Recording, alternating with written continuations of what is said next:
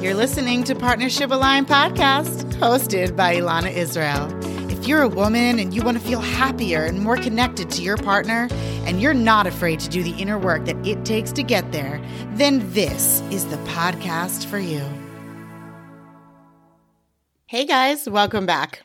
So today's content is by request from one of my Instagram followers. She was interested in the topic of power dynamics.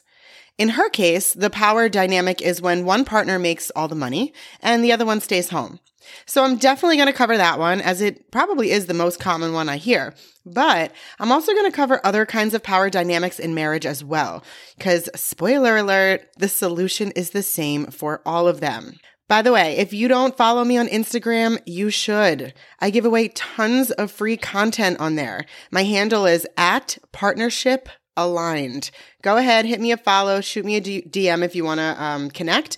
But most of all, I want you to go to the link in my bio on Instagram and find all of the free resources that I have there for you.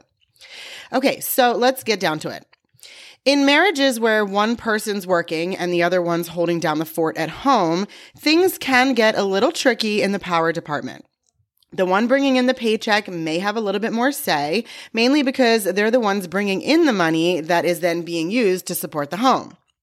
On the flip side, the non-working partner might take total control over decisions regarding the kids and the home, leaving the working partner feeling like a guest or as if they're not allowed to make those decisions because they are not the primary caretaker.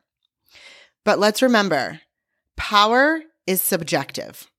If you feel like the power dynamic is lopsided in your marriage, in other words, there's an area where the two of you are not equals, that is just your thought.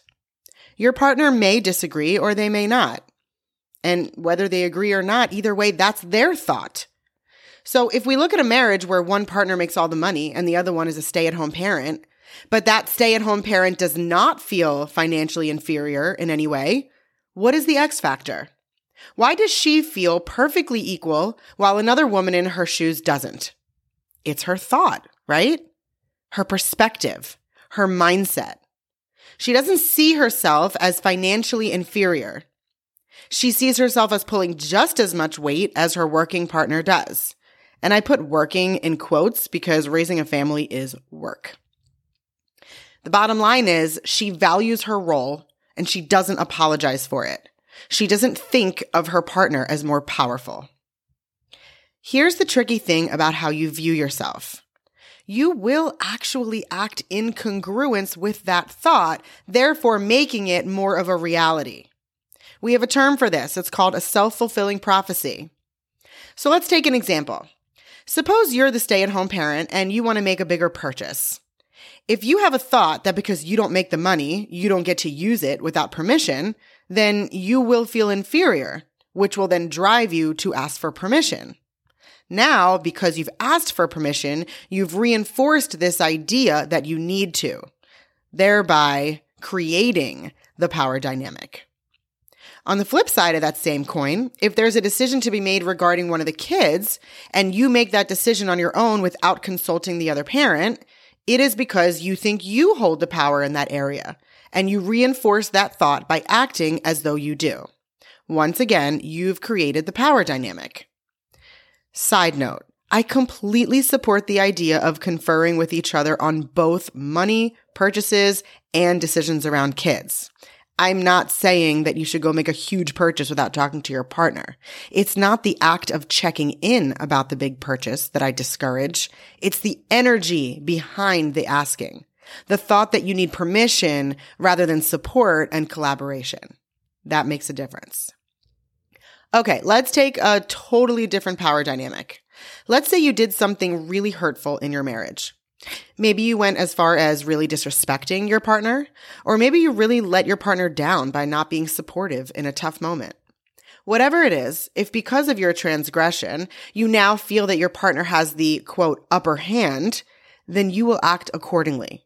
You will most likely lower your eyes, maybe grovel a bit and not make any requests. You'll apologize over and over and act as if you're the bad guy. Now, I am all for apologizing and communicating after a tough moment, but that is very different than carrying the notion that you are now a bad partner. or that you're in the hot seat or the doghouse or however you want to put it. Thinking that you're inferior because you messed up will lead you to act in inferior ways, which will then create more evidence for your brain that you are inferior. Other forms of power dynamics in relationships can come from age differences. If one partner is the biological parent of the child in the home and the other isn't, sexual intimacy, and many other responsibilities. So, what's the solution? Because, like I said in the beginning of this episode, it's the same for all of them. The solution is thought work and communication. So, what is thought work? Well, first of all, it's something that's done without your partner's involvement. This is what I specialize in. I help you change your thoughts about yourself, about your partner, and about your marriage. Power is not an objective, tangible thing. It is a thought. If you think you are powerful, you will act powerfully. If you think you have no power, you will not try and exercise any power.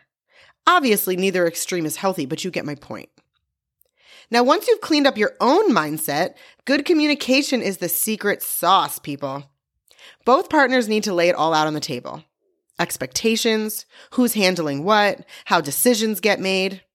Some marriages actually really thrive because partners identify their domains and they stick to it. They agree ahead of time who's in charge of what. There's nothing wrong with that at all. Other marriages need a more collaborative approach. All too often, roles just kind of happen over the years without any direct communication about them. Women just become the default parent. Men just become the secondary decision maker with the kids. But these aren't coincidences and it doesn't just happen. These are roles that are allowed to develop due to a lack of communication. In episode 42, Solutions for the Default Parent, something really stuck out for me in that interview. Women were complaining about being the default parent, but when we took a closer look, most of those women were not asking for help. At least not in a respectful tone that their partner would actually hear. And many of them were criticizing their partner for how they helped because they weren't, quote, doing it right. I'll link that episode in the show notes for you so you can take a listen. It's really good. So, if you're struggling with the power dynamic in your relationship, ask yourself the following questions. Number one, do I see myself as inferior or less powerful? What are my thoughts about myself in relation to my partner? Number two, how am I contributing to this dynamic? And number three, have I initiated a sit down conversation with my partner about our roles and about how I feel about them?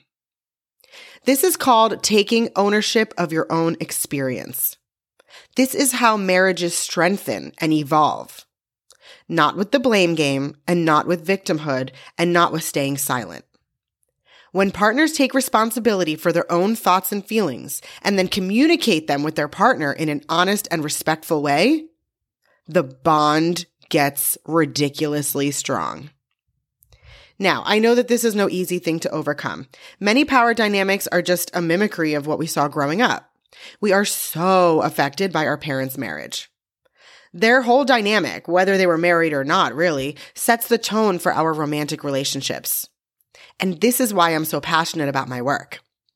See, I know all too well how your marriage will affect the future of your kids and the future of their relationships. My mission is to help you improve your marriage so that your kids get the childhood they deserve and the adulthood that you crave for them. So if you're ready to take ownership of your own thoughts, feelings, and actions, if you're a mom who just wants to do right by your kids, but you just feel stuck, you don't know how to get there, let's have a free call. I am really good at what I do, and I will help you squash your self defeating thoughts. Schedule a free call by scrolling down and clicking on the link in the show notes. All right, guys, have an amazing week. That's all I have for you, and I will talk to you soon.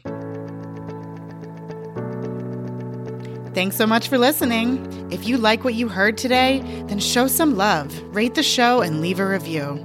And take a screenshot, post it on Instagram, and tag me at Partnership Aligned. And don't forget to check the show notes for your free copy of my 21 questions that will bring you and your partner closer than ever. If there's one thing that I want you to get out of this show, it's that a healthy relationship, it always starts with a healthier you.